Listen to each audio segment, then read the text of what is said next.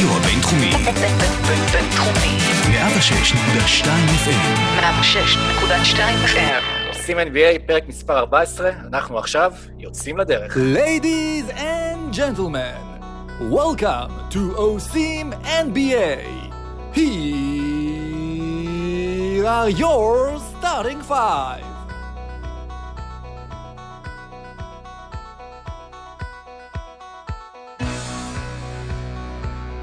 נו, אז מתי ה-NBA חוזרת? למה הקו סוגרים סנטרים בעידן הסמול בול? מה חושבים בקליבלנד על הריקוד האחרון? האם ליגת ההתפתחות תחסל את כדורסל המכללות? ואיך זה להיות אישה ב-NBA בשנת 2020? כן, אה, אנחנו בפרק ה-14 של עושים NBA, שבגימטריה זה יד, ואיתנו מישהי שגדלה ביד, אינדה יד. והאמת שזה פרק גם די מרגש, כי עד עכשיו בפודקאסט שלנו דיברנו על NBA, וזאת הפעם הראשונה בפודקאסט שלנו, שאנחנו מדברים עם NBA. אז ערב טוב או צהריים טובים אה, למנהלת פיתוח השחקנים בקבוצת ליגת ההתפתחות של קליבלנד קוולירס, לירון פנן, מה שלומך? צהריים טובים, אה, בסדר, בהתחשב בנסיבות, וזה שאני בבית רוב הזמן, אה, הכל בסדר. אה, די, די שמחה, אתה יודע, להיות איפה שאני נמצאת היום. כי גם כשאנחנו בבית, יש, יש הרבה מה לעשות עדיין. מוצאים דרכים יצירתיות להשתמש בנו, אז לא משעמם. זהו, אני בסדר, בריאה, זה הכי חשוב. זהו, זה קטע, זה NBA זה. העבודה היחידה שאתה לא יכול לדמיין שעובדים מהבית. כן, לגמרי, אבל אה, מוצאים דרכים להיות יצירתיים. איך מצב הקורונה באמת אה, סביבכם אה, מבחינה גיאוגרפית? אנחנו יודעים, יש אזורים יותר גרועים, פחות גרועים. האמת שאצלנו המצב הוא יחסית טוב. יש פה... אוהיו היא מדינה של אה, 12 מיליון, אם אני לא טועה. אה, יש פה בערך 20 אלף מקרים, אבל אה, בקצב גידול מאוד איטי, אה, ואין פה הרבה מקרי מוות. יש פה מערכת רפואית מאוד מאוד טובה, היא לא מוצפת, אין פה היסטריה, הכל פה מאוד מאוד מרווח גם ביום-יום. אתה הולך פה לסופר, יש איתך אולי עוד חמישה אנשים בסופר, אין פה... אוהיו היא לא צפופה, היא מרווחת, אין פה המון אנשים, גם לא ב downtown, שזה האזור שאני גרה בו. זה לא ניו יורק, זה לא קליפורניה, אה, והעיר מתחילה להיפתח. מתחילים להחזיר הכל פה לשגרה, עם דגש על מסכות וניקיון ועוד כל מיני דברים. אני מאמינה שאנחנו ספציפית עוד לא נחזור, אבל אה, העיר, העיר נפתחת. מה מה הכוונה עוד לא תחזרו? אה, מבחינת האולם והמתקן אימונים כבר התחלתם? אה? כבר פתחתם אה, אותו? כן, אנחנו הקבוצה הייתם הראשונה... מהראשונים, ש- כן. זהו. אנחנו הקבוצה הראשונה שהתחילה להתאמן ביום שישי. אה, החזרנו, ביום הראשון היו לנו שישה שחקנים שהגיעו לאולם, אה, עם אה, כל שחקן עם מאמן אינדיבידואלי שלו בעצם, מה-development guys שלנו. יש כל אחד בחלק שלו של האולם, סל משלו, כדור משלו, נכנסים לאולם, בעצם לא נכנסים למטבח, לקפיטריה, לא לחדר ההלבשה, כל אחד בא מהבית לבוש, מתאמן ויוצא החוצה חזרה הביתה שלו. כמה שפחות אה, אינטראקציה עם המתקנים, עם המקלחות, עם כל מה שמסביב. אה, העיקר קצת לאט-לאט לחזור לשפיות, קודם כל. החבר'ה האלה היו בבית הרבה זמן. חבר'ה שרגילים כל שבוע להיות על מטוס ולזוז ממקום למקום, וזה גם חבר'ה צעירים שמשתעממים באיזשהו שלב. אה, וגם, כאילו, באיזשהו מקום להחזיר אותם לכושר, אנחנו לא יודעים מה יהיה. כרגע נראה שזה קצת, אה, התחזיות הן קצת יותר אופטימיות, ואם צריך לשחק, צריך להחזיר אותם לכושר, צריך לדאוג שהם לא ייפצעו. אז אה, כן, אני שמחה שהיינו הראשונים אה, להתוות איזושהי דרך ולעשות את זה. לא, הדרך שלכם זה דרך בעצם לפי הוראות של משרד הבריאות האמריקאי, או שיש כבר הוראות מטעם ה-NBA שכללים אז לקראת אז החזרה כן, אולי עתידית? זה, זה גם וגם. אה, יש פרוטוקול של ה-NBA, איך מתקן אימונים צריך ל- להיראות, ואיך מנקים בין לבין וכו' וכו', ויש גם את ההוראות אה, של הממשל. אה, בכל, אה, לכל מדינה יש את הגוורנר שלה, ובגלל שהסטייט שלנו ממש נפתח כמעט הכל, אז מן הסתם אצלנו קצת אה, הקלו. אה, ו, ואנחנו פשוט אה, ככה משלבים בין השניים, ועושים מה שצריך. בעצם בא ממסור ממדינה שבה רגילים לעשות ביור חמץ. אבל איך זה היה מבחינת הסטריליזציה שהייתם צריכים לעשות שם באולם של קליבלנד, באמת להכין אותו לכל התנאים המיוחדים האלה? אז אה, אני אגיד לך את האמת, איך שפרצה המגפה והפסיקו את המשחקים ב-NBA, אה, קרו שני דברים. הדבר הראשון שאמרו לנו לא להגיע למשרדים ולעבוד מהבית, ואני מדברת איתך ממש על היומיים הראשונים שזה קרה. אה, והדבר השני שעשו, זה חיטאו את, ה, את, ה, את מתקן האימונים ואת המשרדים. זאת אומרת, אה, היה יומיים אה, של חיטוי, הם גם הודיעו לנו לא לבוא לקחת דברים כי יש יומיים של חיטוי ואסור להיכנס למתקן, 48 שעות. זאת אומרת שהמתקן כבר היה מוכן ומחוטא ורק חיכה שיבואו אליו. זהו, האמת, אני רוצה קצת אולי לחזור לתחושות של, הרגע שמודיעים שליגת ה-NBA נפסקת, שזה כאילו הודעה די עצומה. אז בתוך הארגון, כאילו, בתוך קליבלנד, מה, מה התחושות שהעונה נעצרה איתה? הלם. אז אני, אני יכולה להגיד לכם איפה אני הייתי ומה אני פחות או יותר עברתי. אני רוצה להגיד לכם שהתחושה הזאת לא עברה לי בראש בשום שלב. אנחנו ישראלים, הכל נראה לנו קטן עלינו, לא נראה לנו שיפסיקו את החיים באיזשהו שלב. אמצע מרץ, אני בשיקגו עם קבוצת הג'יליג שלנו, ואנחנו צריכים, בבוקר שיחקנו בשיקגו נגד הווינדי סיטי בולס, ניצחנו את המשחק, לא רק שניצחנו את המשחק, גם הבטחנו את עלייתנו לפלייאוף. שזה היה ערב מאוד שמח. ואני יושבת בלובי של המלון, ואני מקבלת פתאום את, ה... את הטינג הזה, את ההודעה ש... שקורה משהו שם באוקלאומה. ואני אזכיר לכם שיוטה היו אצלנו פחות משבוע לפני. Mm-hmm. כפי שאתם יודעים, את ג'ו אינגלס אני מכירה מצוין. מעבר לזה גם דונובל מיטשל ורודי ורויס אוניל, חברים מאוד טובים שלי. אני בארוחת ערב איתם, פחות משבוע לפני. אז אני יושבת שם ומתחילה לקבל את פרץ ההודעות. היינו אמורים לטוס לניו יורק בוקר אחרי למשחק. הצוות אימון שלי כבר הודיע לי באופן חד משמעי שהם לניו יורק לא עולים על הטיסה. ווסטצ'סטר, מוקד ההתפרצות בניו יורק, לא, הם לא מגיעים. מתחילים שיחות, אתם יודעים, אני עם, ה, עם ה front office של הקאבס, ומה עושים ואיך ומו ומה, ותוך כדי זה אנחנו מקבלים את ההודעה שהליגה בעצם מפסיקה. אני מבחינתי ישר ללוגיסטיקות של הקבוצה שלנו, איך אני מחזירה אותה משיקגו הביתה וכו' וכו'.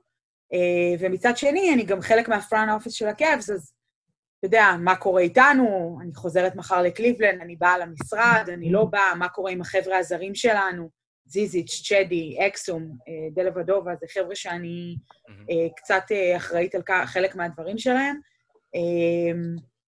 וזהו, ופשוט התחלנו בלוגיסטיקות. קודם כל החזרנו את קבוצת הג'יליק שלנו באוטובוס, הם העדיפו, חבר'ה העדיפו לנסוע באוטובוס חזרה ולא בטיסה. החזרנו אותם לקנטון.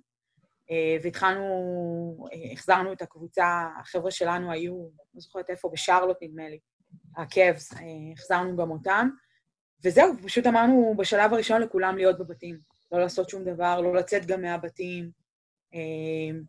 העניין עם הג'ילי קרה מאוד מהר, חזרנו לקנטון, ויומיים אחרי קיבלתי הודעה מהג'ילי שאנחנו בעצם גם פוספונד, כאילו נדחים.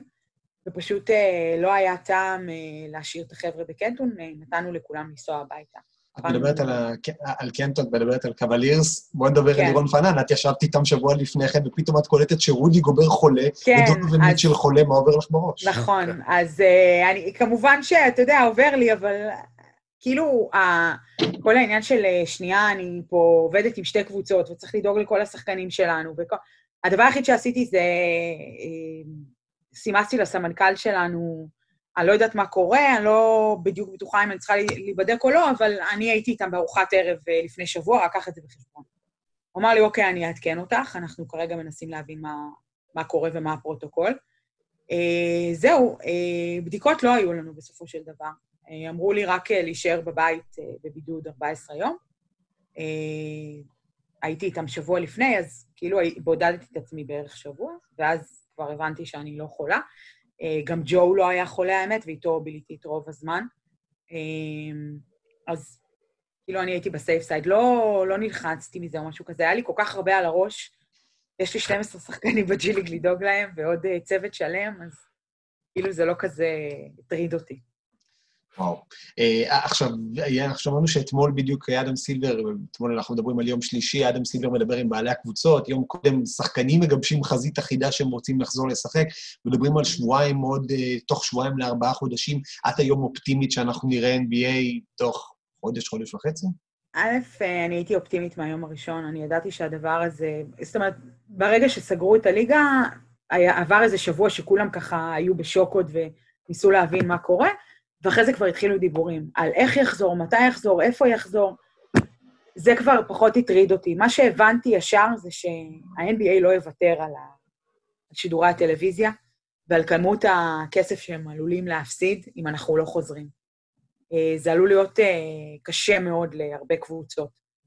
אה, אובדן הכנסות הזה. אז הבנתי שזה יחזור, אני הייתי אופטימית לאורך כל הדרך. אה, היום ה-NBA משדר קצת יותר אופטימיות. אה, מדובר על אה, קבלת החלטה בעוד בערך שבועיים, החלטה סופית. אני כן רואה אופציה ורצון, חוץ מבקליפורניה וניו יורק, שהן מדינות שבאמת יהיה קשה בהן לחזור, כל שאר המדינות די חוזרות לשגרה. לפחות איפה שיש קבוצות. ולכן, גם אם נשחק במקומות אה, כמו אורלנדו, או וגאס, או באמאז, או מיליון דברים אחרים שמדברים עליהם, ואני לא יודעת גם באיזה צורה ובאיזה שיטה, העיקר שתהיה איזושהי חזרה למגרשים ושנהיה בטלוויזיה ונוכל לשעשע את הציבור אה, באמריקה ובעולם. אה, וגם אנחנו נחזור לקצת שפיות. מדברים, אה, אני בתור אוהד, אה, וגם בתור מישהו שמסקר את הליגה הזאת, הייתי מאוד רוצה לראות עכשיו את הליגה עושה קצת דברים מטורפים, כמו שאמרת, גם כדי לבדר, וגם כדי, באמת, יש עכשיו סיטואציה מיוחדת, כולם יודעים שהעונה הזאת היא לא עונה רגילה. בואו נעשה אולי play-in tournament, ניתן גם לקאבס הזדמנות עכשיו להיות שלושה משחקים מהפלייאוף, שלושה ניצחונות מהפלייאוף. מהמם. אתם, יש לכם איזשהו... כי גולדן סטייט מצד שני, כן יש שם איזושהי תחושה של אסק. הם כבר הועפו מהפלייאוף, אבל עכשיו דמייני לך שנותנים גם להם הזדמנות, ואז קרי פתאום יכול להגיע לפלייאוף משלושה ניצחונות. אתם מבחינתכם, מה, מה את היית רוצה לראות? תראה, אנחנו אה, קבוצה של rebuilding, ומן הסתם לא הייתה פה שאיפה להגיע לפלייאוף השנה. אה, אני רוצה כרגע לשחק כמה שיותר משחקים, ואני אסביר גם למה. אה, לנו יש חבר'ה צעירים, והחבר'ה הצעירים האלה צריכים לשחק כמה שיותר, כדי שאני לקראת הדראפט, אני אומרת אני, זה כולנו, כל הצוות שלנו, נבין מה אנחנו צריכים בדראפט הקרוב. נבין איזה עמדה, נבין איזה סוג של שחקן ואיך הוא יכול להועיל לנו. כמה שיותר אני אראה את קווין פורטר ודריוס וסקסטון משחקים ומתואמים עם גרלנד ועם לארי ועם קווין לאב, ככה אני אהיה יותר חכמה לדעת אה, מה אני מתאימה פה לדבר הזה. וזה כרגע הדבר שהכי חשוב לי. עכשיו, אם זה אומר שיהיה איזשהו טורניר שגם יאפשר לי אחרי זה לשחק עוד משחקים במסגרת פלייאוף, אני אשמח מאוד. אה, זה כן נותן לליגה איזושהי אופציה לנסות דברים שהם לא ניסו. לדוגמה, התוכנית שתצא בעוד שבועיים או שלושה, היא לא תוכנית רק לארבעה חודשים הקרובים, היא תוכנית ל-18 חודשים. זאת אומרת, לא רק אנחנו נדע איך אנחנו נראה עד ספטמבר, אנחנו גם נדע איך אנחנו נראה עד סיום עונת אה, אה, 21. אה, ו... ואחד הניסיונות הוא להתחיל את הליגה בקריסמס ולסיים אותה באוגוסט. מה שנותן לנו מרווח ויתרון בשידורי הטלוויזיה מול הפוטבול. כי כולנו יודעים שכבר. בקריסמס הפוטבול נשאר בערך רק עם הפלייאוף, והסופרבול שלהם זה בפברואר, ואז לנו יהיה, יהיה המון יתרון, כי יש שם פחות משחקים, ולנו יהיה הרבה יותר צפייה ב... אחוזי צפייה במשחקים. זאת אומרת שגם קבוצות... אולימפיאדה. מצד שני יש משחקים אולימפיים, שכאילו הדרים... האולימפיים זה, האולימפיים זה ב... אמור להיות בסוף יולי. אז סוף כאילו, יולי, אנחנו כבר נהיה איפשהו לקראת הסוף. כן, זה, זה, זה בעייתי, אבל זה נותן מצד שני לליגה לראות לאורך עונה שלמה מה קורה אם אנחנו משחקים, כי אין לך אולימפיאדה כל שנה, יש לך אולימפיאדה כל ארבע שנים, איך אנחנו נראים, אה, ומה היתרונות שלנו אם אנחנו משחקים דצמבר עד אוגוסט, ופחות מתנגשים בעונת הפוטבול. מצד שני, אתה כבר מתנגש בעונת הבייסבול באיזשהו שלב. זאת אומרת, יש המון המון ניסיונות, ב-NBA מנסים, מנסים להיות נורא נורא קריאטיביים, איך גם לשתף יותר את הקהל מהבית עכשיו, כי לא יהיה לך קהל במגרשים כנראה כרגע עד דצמבר, אם לא יותר. אז, אז, אז אתה יודע, דווקא אני יודעת שאדם סילבר יש לו שיחות אה, יומיות עם חברות מהסיליקון וואלי, והמון חברות שאני מניחה שעם המון ישראלים, אה, שמנסות לפתח כל מיני טכנולוגיות, אה, אה, איך לשפר את, ה, את הקשר עם הקהל ואיך לערב אותו יותר גם מהבית. אז יש פה, אתה יודע, אם לוקחים את חצי הכוס המלאה, אז אה, יש פה הרבה דברים חדשים לנסות ולהתנסות ולראות, אה, וזו תקופה נורא מעניינת. אה, מצד שני, אנחנו גם היה נורא נורא נוח עם מה שאנחנו רגילים עד עכשיו, אז אתה יודע, צריך לראות איך זה יהיה. אוקיי, okay, טוב, אה, לירון, יש לנו קטע כשאנחנו מסיימים פה רבע, אז אנחנו עושים באזר. עכשיו, בגלל שאנחנו בתקופת אה, זום ופחות באולפנים, אז הבאזר הופך לבאזר אנושי. אז אם זה יצרום לך קצת באוזניים, אני מצטער, אבל אנחנו מסיימים פה, כן, אה, את הרבע, את הרבע הראשון, ובאמת בואי נתחבר כבר ישר, אה, בהנחה, ולכן קליבלנד לא עולה לפלייאוף, גם אם יש שינויים כלשהם אה, בליגה. בואי נדבר קצת על העונה האחרונה, של, העונה האחרונה שלכם, עד עכשיו לפחות, איך את מסכמת אותה, את הדברים שעשיתם, את הדברים שניסיתם לעשות בתוך העונה, אנחנו ננסה זה קצת יותר גם לפרטים, וגם אולי קצת ננסה ככה תרמזי לנו קצת על הכיוון של ה rebuilding ומה שכן אפשר כבר אה, אה, לדעת אה, קדימה. אז העונה עשיתם אה, כמה ניסיונות בתוך אה, אה, הקבוצה אה, עצמה. בואי נדבר קודם כל בהתחלה על החבר'ה הצעירים, שאמר שאת באמת רוצה להרגיש קצת יותר אה, ולראות אותם משחקים הרבה יותר דקות. על סקסטון לדוגמה, אה, איך את מסכמת נגיד את, את העונה האחרונה שלו בקליבלנד? אני חושבת ש... והשילוב עם גרלנד, כן. כן. אני חושבת שכולנו ידענו כשבחרנו את גרלנד שאנחנו לוקחים פה איזשהו, איזושהי ריזיקה, אה, שאנחנו הולכים פה למשהו שהוא מאוד לא ידוע מבחינת איך השילוב הזה יעבוד. זה יצריך גם המון עבודה מבחינת סקסטון. להתאים את עצמו, להתאים את עצמו לסיטואציה, להתאים את עצמו למשחק, לסגנון המשחק שלנו. אתה ראית את סקסטון עושה התקדמות אדירה השנה. ממש. ואני לא יודעת אם אנשים מסתכלים על המספרים שלו בכלל, הוא כל כך underrated בעיניי. אה, עזוב את זה שאני משוחדת, כי אני אה, נשארת במשרד לפעמים עד שמונה, תשע בערב, והילד הזה כל יום נמצא במגרש בערב. הוא מגיע. אני הולכת הביתה והוא מגיע. אה, אין יום שהוא לא עובד בו לפחות פעמיים ביום, במסגרת הקבוצתית ובמסגרת אישית. ו... והוא בחור מדהים, והוא בא עם משפחה מדהימה, וכל ה... כל המעטפת שלו היא מדהימה. אמ, אבל אה, אם אתה מסתכל עליו, בוא ניקח את, ה, את הנקודה הכי רגישה שלו, שהוא לא מסר מספיק את הכדור בעונה שעברה. אה, השנה אתה רואה את זה... אה, סבלתי מזה בפנטזי. היה לי רכז, אבל בלי אסיסטים, כן. אז השנה היה לו... במציאות. כן, אז עכשיו כן, אפשר לשנות את הדברים. כן, אז השנה היו לו המון אסיסטים. יש לו משחקים שהוא סיים עם שבעה, שמונה אסיסטים. אתה רואה את השיפור, אתה רואה את הרצון. אמ, ואני חושבת שלקראת סוף העונה, אני, לא סוף העונה, אלא מה, ש... כן, סוף הפגרה. מה שסיימנו, לקראת הפגרה, כן. כן, לקראת הפגרה שהייתה לנו, אה, אתה רואה את השילוב שגם היה שילוב טוב שלו ושל גרננד. הם היו על המגרש, ואנחנו ניצחנו משחקים, ולא רק ניצחנו, אם לא ניצחנו, אז היינו קרובים מאוד לנצח קבוצות חזקות. היו לנו ממש חודשיים מצוינים. אמ, וזה, וזה עובד, אנחנו רואים שזה מתחיל לעבוד. אני, אנחנו עדיין, שוב, אני, אני רוצה מאוד לראות עוד משחקים מאוד. אני רוצה לראות איך זה ממשיך לעבוד. יש לנו גם אה, אה, מאמן חדש, שאומנם הוא היה עוזר מאמן, אבל הוא עכשיו אה, לקח את העניינים לידיים. ויש עוד הרבה מה לראות. אבל אני חושבת שהראינו חודשיים האחרונים מאוד מאוד טובים, מאוד מאוד אופטימיים. השילוב הזה עובד. גם דראמונד שהגיע אלינו ב... ב-deadline. ב-trade אה, לא צפוי, בוא נגיד את זה ככה, וזה היה לא צפוי משני הצד... שתי הכיוונים, כי זה, הוא לא היה על מפת ה-trade ים שלנו. אמ, אתה יודע, הוא ככה נכנס בהתחלה, היה את כל סיפור buy in ליין, והוא, אני חושבת שהוא מתחיל עכשיו to buy into it, mm-hmm. המערכת שלנו. אה, וגם רואים את זה על המגרש, ורואים את זה כשהוא גם לא משחק וקופץ על הספסל ומעודד את החבר'ה הצעירים. אז אנחנו בתקופה מאוד מעניינת. אה, סליחה, כן, שתי שאלות פשוט, כי אני עוד רוצה לדבר רגע על, אה, על השילוב של סקסטון ו- וגרלנד. כשש- שני שחקנים כאלה, שאתם באמת אה, רואים בהם את העתיד כנראה גם אה, של קליבלנד, אתם עוטפים אותם ומדברים איתם על הדברים האלה? זה דברים שהם לוקחים בעצמם את המנהיגות הזו? איך, איך, איך זה נוצר בעצם? בעניין של ההשתלטות אה, על הקבוצה, מה שנקרא. תראה, ברור שהם מקבלים הרבה קרדיט מהמאמנים. הם מקבלים הרבה קרדיט, הם אה, אה, נותנים להם הרבה, הרבה ביטחון, אבל זה שני אה, ילדים, ואני אומרת ילדים, כי אחד בן 20 ואחד בן 19, אה, זה babies, ש... אתה יודע, שכדורסל זה, זה כל עולמם, והם הם מאוד מבינים, הם היום מאוד מודעים ומאוד מבינים את הסביבה הזאת של ה-NBA. אה, אז מצד אחד הם נותנים המון כבוד לחבר'ה כמו, שהם ותיקים מהם, כמו אה, טריסטן ד ו- וגר, ו- סליחה, וקווין וכו' וכו'. מצד שני, כשהם על המגרש, הם בעלי בית והם יודעים את זה.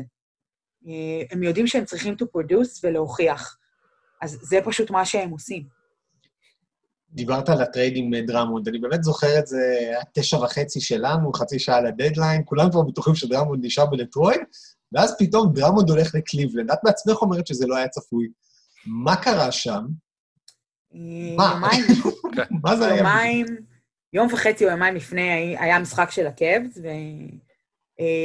ואני במשחקים, אנחנו, יש לנו משרד שלנו, של ההנהלה, וככה אנחנו יושבים לפני המשחק תמיד ומדברים, ומן הסתם תקופת trade ים, אז מדברים על trade ים. ואני בדיוק שואלת את החבר'ה, תשמעו, כאילו, אני רואה הרבה פחות תנועה מעונה שעברה, בתקופה הזאת של ה-trade ים, מה קורה? נראה לכם שאנחנו מצליחים לעשות משהו. ואני יודעת שכל מה שניסינו עד עכשיו לא ממש הצליח. אה, וככה קובי, שהוא המנכ"ל שלי, אומר לי, אני לא, לא רואה שום דבר זז, אני לא רואה דברים קורים כרגע, אה, ומתחילים להסביר לי כל מיני נוסחאות וכל מיני עניינים. וזהו, ואני עוזבת את המשחק, ויום אחרי אני טסה עם הג'י ליג שלנו למשחק חוץ, ובדיוק המאמנים שלי של הג'י ליג שואלים, נו, יהיה trade, לא יהיה trade? אני אומרת להם, חבר'ה, אני לא... ממה שראיתי אתמול, אני לא רואה שמשהו קורה. ואני יורדת מהטיסה, ואני מתחילה לשמוע שדברים זזים בכיוון של איזשהו trade. אבל אני רוצה להגיד לכם, זה, זה לפעמים דברים שהם לא צפויים, כי לפעמים כמה שאנחנו לא נהיה אגרסיביים בניסיון ל-trade, אה, וה-trade ים שאנחנו רצינו לא עבדו, פתאום באה אליך קבוצה ואומרת לך משהו ש... או נותנת לך איזשהו כיוון שאתה בכלל לא חשבת עליו. אה, אני לא יודעת אם אתם יודעים, אבל אה, האנשים שהם מאוד מאוד קריטיים ב-trade ים כאלה, הם האנשים שהם אחראים על ה-cap וה-strategy. אה, כן. סליחה? הקפולוג'יסט. הקפולוג'יסט, בדיוק. הקפולוג'יסט האלה, לכל קבוצה מאוד חשוב שיהיה לה לפחות אחד כזה ואחד שהוא יהיה משמעותי. והם פתאום באים לך עם פתרונות מאוד מאוד יצירתיים ורעיונות יצירתיים. אה, זה אנשים גאונים. אנחנו לצערי איבדנו את שלנו עכשיו, אה, כי הוא... אותו לניקס. ליאון רוז. גנב לי אותו לניקס, אני מאוד כועסת. אמ, ואלו האנשים בעצם שמזיזים את הגלגלים האלה. גם ה-GMs שלנו לא זזים בלעדיהם. הם נותנים לנו את הרעיונות, הם נותנים לנו את ה-creative, ואנחנו בעצם הצד היותר ביצועי. אם, אה, אם, אם לי יהיה איזשהו קשר בקבוצה ויהיה איזשהו רעיון ל-trade, אז קובי ישלח אותי לעשות את כל הבירורים הנחוצים. אבל אנחנו אה, יכולים לעשות את זה היום ב-trade machine של ESPN, לא? גם את יכולה, אני מניח, לראות אם זה עובד. תראה, אנחנו רואים דברים, יש לנו צוות אנליסטים כמו בכל קבוצה, אני מניחה, שהוא כל היום יושב על הנקודות האלה, וכל יום הם אה, שולחים לי דברים שאני אומרת, אלוהים, איך הם מגיעים לדברים האלה? זה, זה, זה מתחיל להתפתח עוד ועוד, ואתה נכנס, הכמות נתונים שאתה מקבל היא לא הגיונית. היא לא הגיונית. אה, אתם בטח זה ירשים אתכם יותר מאשר אותי. אה, אבל אה, באמת נכנסים לכל הנתונים האלה והנקודות, ואז באה הקבוצה ושולחת לך אופציה ל-trade, כמו סיפור אה, דראמונד, ואז אתה נכנס לתוך הנתונים שלך, ואתה מתחיל לראות אם זה מתאים לך. ופתאום באמת, באותו יום. של הטרייד דיידליין, זה נראה לנו הגיוני, וזה קרה. וזה קרה מעכשיו לעכשיו, כי, כי גם לא יכולנו לחכות יותר, ובגלל זה גם דראמונד שמע את זה דרך התקשורת ולא דרך הקבוצה שלו, הם לא הספיקו בכלל להגיד לו. אה, מספרית זה, זה באמת עבד, אבל חשבנו על זה אז מקצועית. את אומרת, אוקיי, לקליבלנד יש את קווין לאב, שהוא יכול להיות היום center בליגה. יש להם את לארי ננס, שהוא סוג של center. יש להם את טריסטן תומפסון, שיכול להיות רק center, כי אין לו קליעה מבחוץ. על כל זה אתם מצרפים את דראמונד ונותנים שחקן שהיה הרבה פחות חשוב אוקיי. לרוטציה בשם הנסון, ועכשיו אתם משחקים בחמישייה עם שלושה מהארבעה האלה ביחד. כאילו, אז- צוות גארדים נמוכים, ואז שלושה שחקנים של 6-10 ומעלה. מה? אז תראה, אה, בוא לא נשכח שיש לנו גם את אנטה ז'יז'יץ', שיש לו, נכון. כשהוא משחק, יש לו תרומה לא קטנה אה, במשחקים שהוא מצליח אה, לקבל דקות. אה, אבל בוא נגיד את זה ככה, קווין לאב סבל מהמון פציעות, ויש לך חודשים שאין לך קווין לאב, זה קודם כל. אה, ואתה לוקח את זה בחשבון. זאת האמת לאמיתה. אה, טריסטן הוא free agent בקיץ הקרוב. אה, ואני לא יודעת מה יהיה איתו, ואנחנו לא יודעים אם יהיה לנו אותו. לארי, כן, לארי יכול לשחק סוג של center ויכול גם להיות בארבע, ואנחנו משתמשים בו הרבה בארבע. ואז בא לך אופציה עם שחקן כזה כמו דראמונד, בעונה שאין לך מה להפסיד. אתה יכול לעשות את כל הניסיונות האפשריים, כי להפסיד משחקים זה לא נורא. זה, כן, אתה רוצה מצד אחד לנצח, כי ככה אתה גם בונה culture ואתה בונה את החבר'ה הצעירים, אבל מצד שני, זה גם עונה שיש לך הזדמנות לראות את החבר'ה האלה שאתה רוצה. עכשיו, דרמונד, כפי שאתם יודעים, החוזה שלו הוא נתון בידיו, הא- האופציה היא שלו. מהמם. אז להביא שחקן כזה ולראות איך הוא מסתדר אצלנו במערכת, ולראות אם אנחנו רוצים שחקן כזה, כששנה הבאה אולי לא יהיה לנו את טריסטן, אז אנחנו צריכים, אה, אתה יודע, אנחנו, זו הזדמנות טובה. גם אה, לא נתנו דברים משמעותיים עבורו, מבחינתנו, איך שאנחנו רואים את זה. זאת אומרת, זה היה טרייד מאוד נוח וטוב לנו, ופשוט הלכנו על זה. אבל זה לא היה לכם מוזר שבזמן שכל הליגה הולכת כאילו על small ball, אתם הולכים ואוגרים גבוהים, כאילו יש לכם איזה מחסן סודי של... אה, של big men. אגב, אחד הדברים שהכי הרשימו אותי אצל דרמונד, שבמשחק הראשון שלו, לדעתי, הוא קלע שלשה, ואם אני זוכר נכון, סי.ג'י מקולום כתב לו בטוויטר, השלשה הזאת תחזיר אותך לחיים. זה שחקן שבמשך כל הקריירה לא היה זורק לשלוש, הוא היה מקסימום שחקן של hand-off מקו העונשין. ופתאום אצלכם זורק שלושה במשחק הראשון, כאילו, גם הוא הבין לאן דברים צריכים ללכת מבחינתו? שוב, אני אגיד את זה שוב, אנחנו אומנם, אה, אה, אנחנו מדברים על גבוהים, אבל, אה, שיש לנו כרגע הרבה, אבל בעונה הבאה לא יהיו לנו אותם. לא יהיה לנו כנראה את זיזיץ', שאנחנו לא יודעים מה יהיה עם טריסטן ו, וכו'. אה, אולי זה גם חלק הוא- מזה ש... שהקבוצה לא לחוצה לנצח, השחקנים יכולים לנסות דברים חדשים. ש... שלא זה גם.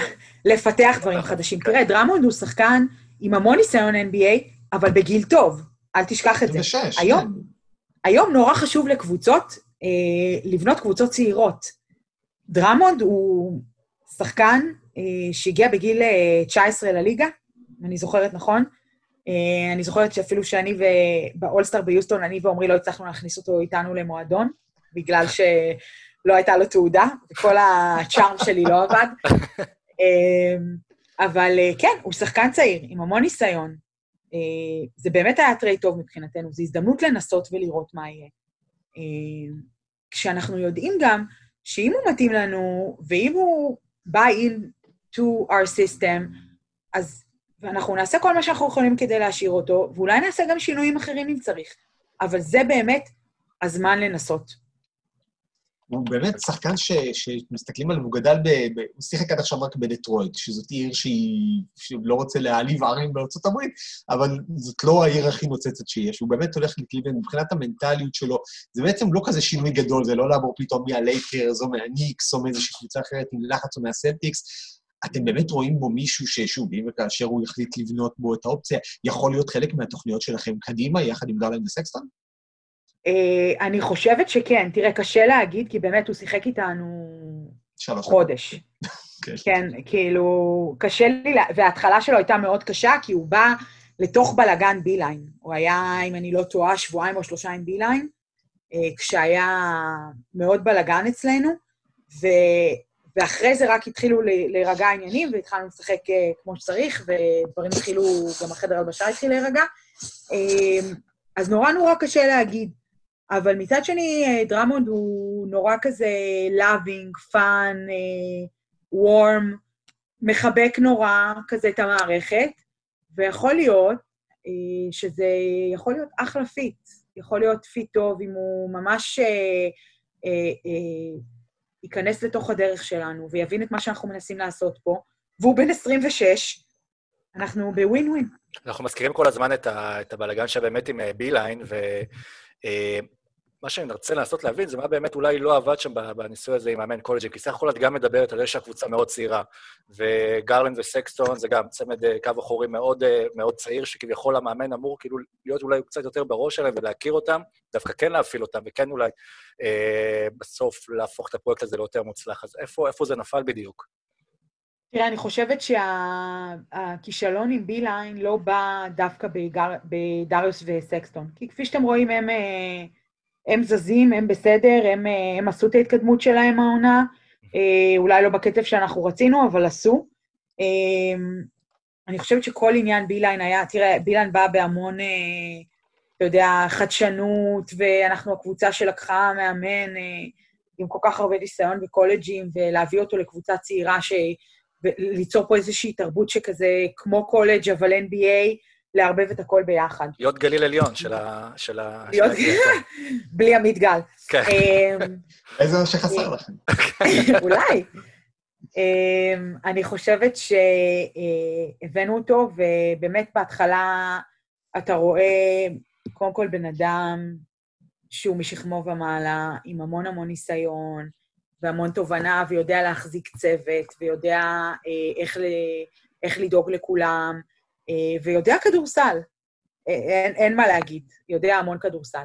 מצד שני, הוא בן אדם עם המון המון שנים ניסיון במערכת מסוימת, בצורה מסוימת, בשיטה מסוימת, ואני לא יודעת עד כמה היה קל לו להתחבר לאינטנסיביות ולטירוף של ה-NBA, אוקיי? אם אתה מסתכל על בוסטון שהביאו את סטיבנס, אה, הוא היה בגיל אחר.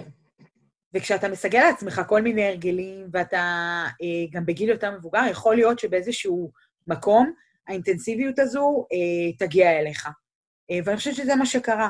אני חושבת שכל האינטנסיביות וכל המסביב וכל ההורה של ה-NBA וכל העיניים נשואות אליו היה קצת בעייתי. הוא לקח כמה החלטות שאולי היו בזיזות מדי, והביאו אותו איכשהו באיזשהו מקום, אה, אני לא אגיד לאבד את החדר הלבשה, אבל לאבד כמה שחקנים משמעותיים בחדר הלבשה, ופה התחיל הכדור שלג. אה, תראה, אנחנו כמערכת ניסינו מאוד uh, לתקן את המצבים האלה, לא תמיד הצלחנו, בחלקם כן, אבל uh, באיזשהו מקום כשנאבד בו האימון מצד כמה שחקנים, אני חושבת שגם הוא הרגיש את זה, וגם אנחנו, וידענו שזה כבר באיזשהו מקום לא יעבוד, והיה צריך לעצור את הכדור שלי. לא, באיזשהו מקום, סליחה, זה הרגיש לי גם קצת, אה, שוב, זה גם היה בקליבלנד, אבל זה גם לא אותו סגל או סדר גודל. אני זוכר כשדייוויד בלאט אה, הגיע לקליבלנד, אז השינוי שהוא גם דיבר עליו שהוא היה צריך לעבור, זה העובדה שב-NBA זה יותר, שוב, המשחק של הכוכבים. אה, ופחות, בואו נגיד, המאמן כן הסמכותי, אבל הוא לא הדמות של המאמן כמו שיש באירופה, בטח גם לא כמו הדמות של המאמן שיש בקולג'ים שהוא המחנך. אז דייוויד בלאט היה לו גם את לברון מן הסתם בקבוצה, שזה קצת הקשר לספרים. כן. אבל, אה, אבל יכול להיות אולי שגם זו הייתה הבעיה, כלומר, ההסתגלות אה, לעובדה שאתה כבר לא בעצם המחנך, כי כבר יש לך שחקנים, ואולי הגישת אימון צריכה להיות טיפה שונה? זה נכון, זה ההסתגלות, זה גם העניין שפתאום יש לך צוות, אתה עובר מצוות של ארבעה מאמנים, לצוות של אה, שמונה, תשעה מאמנים. אתה יודע, אז אתה... אין ספק שאתה אה, יודע, אתה צריך אה, לחלק... אתה צריך גם ללמוד איך להתייחס לחלק מהשחקנים ואיך להתייחס לחלק אחר. זאת אומרת, מן הסתם ההתייחסות שלך לקווין וללארי ולטריסטן היא לא ההתייחסות שלך לדריוס ולקולין, או, או צורת העבודה איתם. ואני חושבת שכל ההסתגלות בגדול הייתה כנראה, היום אנחנו יודעים שהייתה כנראה קשה לו. אמ, הוא איש באמת מקסים, אה, והוא נשאר אצלנו במערכת, והוא אה, אמור מאוד לעזור לנו, ב, לפחות בדראפט הקרוב. אה, הוא גם עבר, ואני יודעת שזה לא סוד, כי זה היה במדיה, הם עברו שם איזושהי, איזשהו עניין משפחתי גם בתחילת העונה שלנו, עם הבן שלו, ואני מניחה שזה גם לא עזר לכל הקרנבל הזה. וזהו, תשמע, אנשים עוברים דברים. עשינו עשינו ניסיון אה, שלצערי לא הצליח. אה, למזלנו, אה, יש לנו עוזר מאמן שיש לו המון ניסיון, כי הוא גם היה מאמן ראשי והוא היה מאמן של כספי בממפיס. ולכן היה לנו קל מאוד לעשות העברת מושכות. גם החבר'ה שלנו מאוד אוהבים אותו, השחקנים, אז זה הצליח. מצד אחד אתם אה, באמת הבאתם את אה, ביקרסטאפ עכשיו כמאמן ראשי, מצד שני, אה, אתם עשיתם דבר מאוד חריג. אתם לקחתם עוזר מאמן באמצע העונה ונתתם לו הארכת חוזה עד 2024. עכשיו, אומנם ביקרסטאפ זה מאמן שאימן שלוש עונות, אבל שוב, רק אחת מהן הייתה מלאה.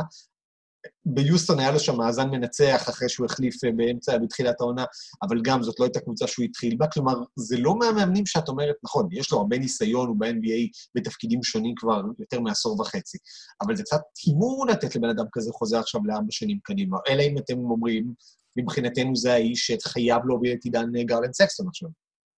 תראה, אני, אני אגיד לך, אה, אני לא יודעת אם אתם יודעים את זה, אבל ביקרסטאפ היה אחד המועמדים שלנו למאמן, כשראיינו מאמנים במאי ויוני שעבר.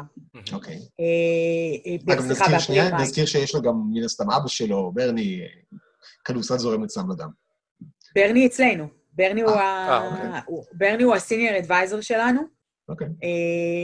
אני חושבת שב-NBA, לעומת הארץ, ואתה רואה את זה בהרבה קבוצות, אבא ובן באותה קבוצה זה לא קללה, להפך, זה יתרון. רק אצלנו, כשהשם משפחה שלי פנן, זה מה שעצר אותי כל החיים בישראל, אוקיי? פה זה לא, פה זה בדיוק ההפך. אה, סביר להניח שאם מוני פנן היה נשיא ב-NBA, אני כבר מזמן הייתי. אבל, אה, אני צוחקת, אבל... אה, אה, אז כן, קודם כל ברני אה, הוא איש מדהים עם המון המון ניסיון, ואנחנו לומדים ממנו המון. אבל אה, אה, JB היה אצלנו בתהליך הרעיונות, אנחנו ראיינו אה, שישה מאמנים, הוא היה אחד מהם, והוא אה, עבר אצלנו תהליך מאוד מאוד טוב, והוא היה, הוא גם היה מאוד טוב, והוא מאוד מאוד התאים לנו למערכת. באמת הייתה התלבטות מאוד גדולה אם, אה, אם לקחת אותו או לקחת את ביליין, בסוף ההחלטה באה על ביליין, וכשביקשנו ממנו לבוא להצטרף אלינו כעוזר מאמן, הוא הסכים לשמחתנו. אה, ולכן מבחינתנו זה, הצ... זה היה הצעד הבא. זאת אומרת, ברגע שהסיפור עם ביליין לא הצליח, וברגע שראינו גם בכל החצי שנה הזאת, איך אה, ביקרסטאפ התחבר לשחקנים שלנו, ואיך הם סומכים עליו, ואיך בכלל הוא התמודד עם כל הסיטואציה הזאת עם ביליין, אה, וכמה הוא אה, טוב למערכת שלנו, מיד אחרי שהוא התחיל להיות מאמן ראשי, זה פשוט התחבר לנו בינגו, ו... ורצינו שתהיה לזה המשכיות. אה, את בתפקיד היום בליגת הפיתוח, אבל, אבל כבר ליגת הפיתוח זה לא מה שפעם היה קללה. דיברת על דברים שהם לא קללה. היום ליגת הפיתוח, אה, גם אצלכם, במקומות אחרים, במיאמי זה סוג של מחנה גיבוש שחצי סגל צריך לעבור כדי להגיע לקבוצה. איך היום את מגדירה את היחסים בין קבוצת ליגת הפיתוח לבין אה, קבוצת האב, מה שנקרא, או האם? תראו, ליגת הפיתוח, כשהיא התחילה במהות שלה לפני, אני לא זוכרת מה זה היה, אפילו 15 שנה נראה לי, לא יותר, אה, הייתה ליגה שהייתה מצד אחד אמורה לפתח שחקנים, אבל המטרה האמיתית שלה הייתה איזשהו כלי שיווקי של ה-NBA, ואני אסביר למה אני מתכוונת. ה-NBA בראייה שלהם רצו להביא כדורסל למקומות שבהם אין כדורסל. להנגיש את הכדורסל ולעשות אותו יותר זול עבור אה, אה, קהילות יותר קטנות, שאין להם אפשרות להגיע למשחקי ה-NBA, ובכך אה, אה, להפוך את משחק הכדורסל ליותר פופולרי, ובסופו של דבר זה גם מחלחל ל-NBA למעלה. ככה זה התחיל. אה, ובגלל זה אתה ראית גם את, ה, את קבוצות הפיתוח האלה לא נמצאות בערים שבהן משחקות הקבוצות, אלא בכל מיני ערים נידחות ומקומות נידחים בארצות הברית, שלא שמעת עליהם בחיים, כדי להנגיש את הכדורסל. עכשיו, חלק מהקבוצות באמת לקחו את זה ושמו את הקבוצות במקומות רחוקים. אם אתה מסתכל על uh, מיאמי, הקבוצה שלהם היא סו פולס. בכלל uh, בסו פולס, שאני לא יודעת אפילו להגדיר לך על המפה איפה זה, uh, במקומות שקטים כאלה, ערים קטנות, שצריכים למלא את האולם, כי לאנשים אין שום דבר אחר לעשות שם מאשר ללכת לראות כדורסל. Uh, ומצד שני, ליצור לשחקנים איזושהי אווירה מבודדת, סגורה, שנותנת להם יותר אופציה להתפתח בלי הפרעות ובלי רעשי רקע ובלי תקשורת ובלי כל הבלגן הזה. אה, זה דוגמה לאיך קבוצה אחת כמו מיאמי עושה את זה, והם גם, דרך אגב, גם בשינויים של היום, הם רוצים להישאר שם. הראייה שלהם היא שזה הדרך הטובה שלהם לפתח שחקנים. מצד שני, אתה לוקח קבוצה כמו קליבלנד, שזה אנחנו, שקנטון נמצאת שעה מחוץ לקליבלנד. אני לאור, למה, במהלך העונה, יש לי דירה בקנטון ודירה בקליבלנד, ואני כל הזמן זזה בין לבין, שתבין כאילו את העניין. או שגריר ירדן עכשיו בניו יורק ווושינגטון. עכשיו, אה, זה נותן לנו יתרון, ואני אני, אני אסביר למה.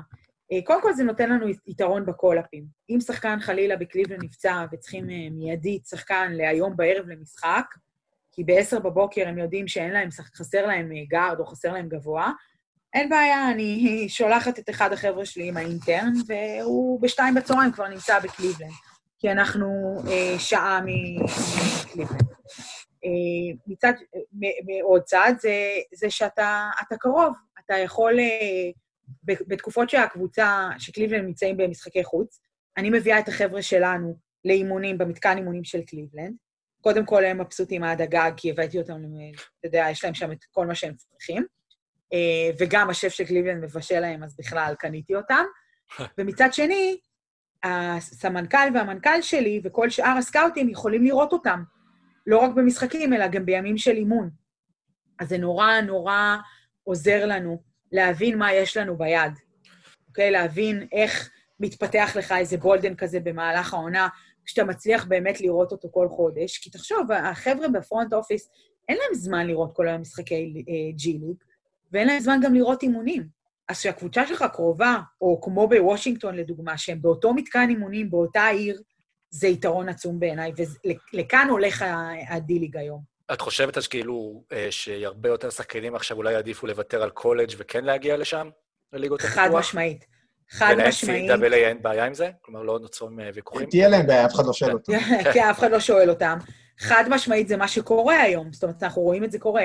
רוב הקבוצות מנסות עכשיו לקרב את הקבוצות D-League אליהם, כדי שבאמת הם יהיו in-house ויהיה להם מעקב שוטף אחרי השחקנים האלה.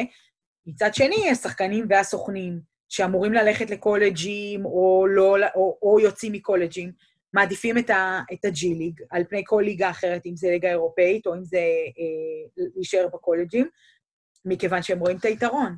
הם גם יכולים להתפתח, הם גם יכולים לעבוד עם הצוותים של ה-NBA. החבר'ה שלנו לפעמים עובדים עם המאמנים של ה-NBA גם. אה, וגם להרוויח וזה... קצת כסף.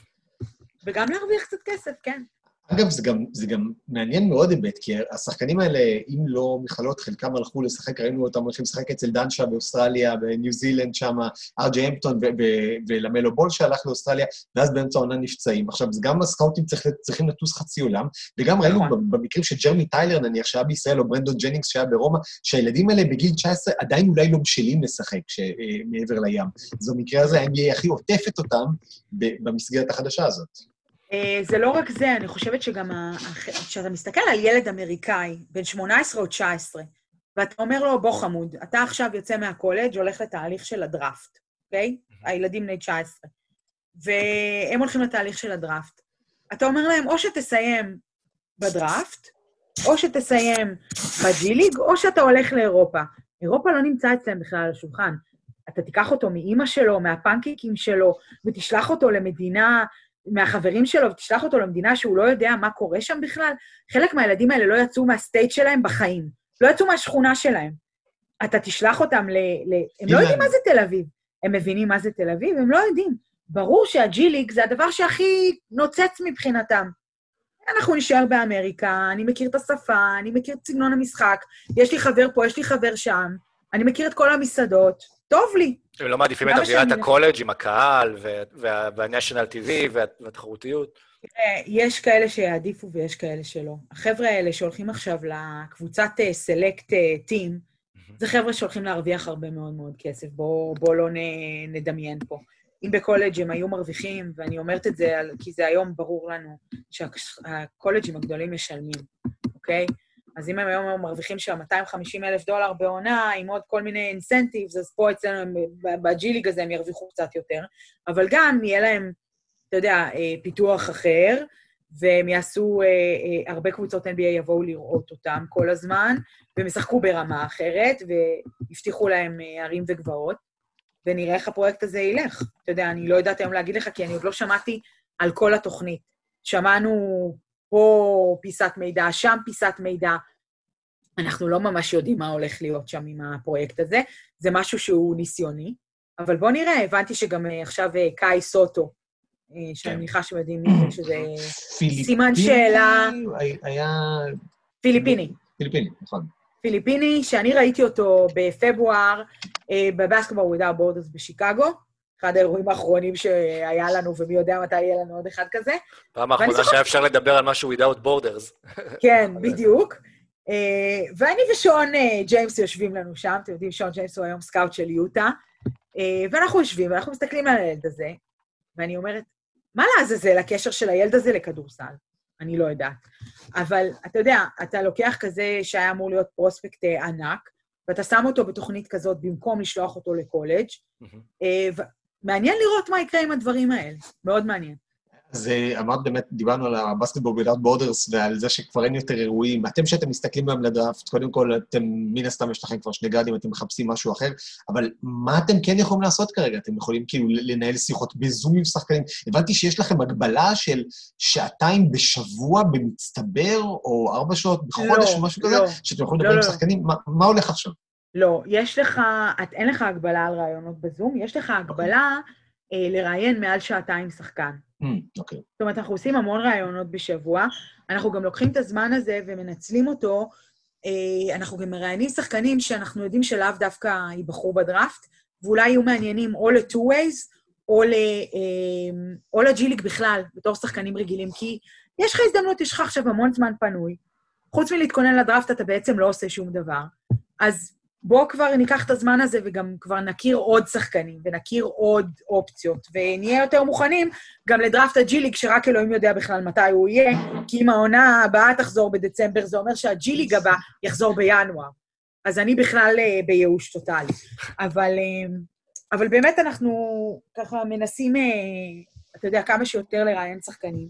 אנחנו צופים בהמון המון וידאוים, אם זה צפייה משותפת ואם זה צפייה לבד. אה, אני למשל, במהלך העונה, אני אחראית אצלנו על כל ה G League scouting, ועל חלק מה international scouting. כך שבמהלך העונה, אני לא רואה בכלל שחקני קולג'ים. יש לנו, זה לא התפקיד שלי, ויש לנו המון סקאוטים אחרים שעושים את זה. אז מה שקורה זה שאחרי העונה, כשאנחנו מתחילים את ה-workout של השחקנים, אז אני מתחילה ממש לראות שחקני קולג'ים. והשנה, יש לי הזדמנות לצפות בהמון שחקני קולג'ים לפני שאני בכלל אראה אותם פנים מול פנים על המגרש, בוורקאוטים, אם בכלל יהיו, אני לא יודעת אם יהיו. אז זהו, זה מה שאנחנו עושים עכשיו. טוב, אה, מוכנה לבאזר? אנחנו אה, עוברים אה, לרבע מספר שלוש. אנחנו חווים פה בישראל בשבועות האחרונים את כל האייפ סביב The Last Dance. אנשים באמת שבחיים לא צפו בכדורסל, לא התעניינו בכדורסל, נכנסים לנטפליקס, רואים אותו ממוקם מקום ראשון בנטפליקס ישראל אה, בהמלצות הצפייה, ופשוט, באמת, כולם אה, צופים בזה ומדברים על זה. אה, קצת מעניין אות- אותנו גם לשמוע מה, מה החוויות בארצות הברית סביב הסדרה, מה, מה הדיבור, מה, מה ההייפ שהיא יוצרת. תראה, הכי מצחיק זה שאני עושה... אה, שאני בזום עם אה, חברות שלי מהארץ, ופתאום הן שואלות אותי על הסדרה, פתאום מדברות איתי על הסדרה הזאת, אה, הקשר ביניהם לבין כדורסל הוא מקרי בהחלט. אה, פתאום הן מבינות במה את עובדת.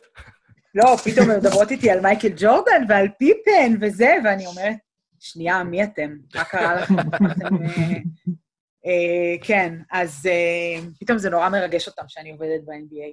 אה, כי עד עכשיו הדבר היחיד שעניין את החברות שלי זה מה קורה עם טריסטן וקלואי. אה, בצדק, כן? כן, אבל אה, אה, אני אגיד לך, יש פה, תראה, הסדרה הזאת, אה, אם יש דבר טוב שקרה לסדרה הזאת, זה הקורונה. אה, הם ראו פה הזדמנות שכל אמריקה בבית, כל העולם בבית, יאללה, בוא, בוא נעלה את זה. אבל אה, בוא נשים את זה בצד שנייה, ושבגלל זה הרייטינג שלה הוא מטורף וגם מייצר המון המון עניין. יש שם המון תוכן. מהמם. אה, אנשים לא... המון דברים שברורים לנו, כי אנחנו חיים יום-יום את ה-NBA, וחיים יום-יום את הכוכבים האלה.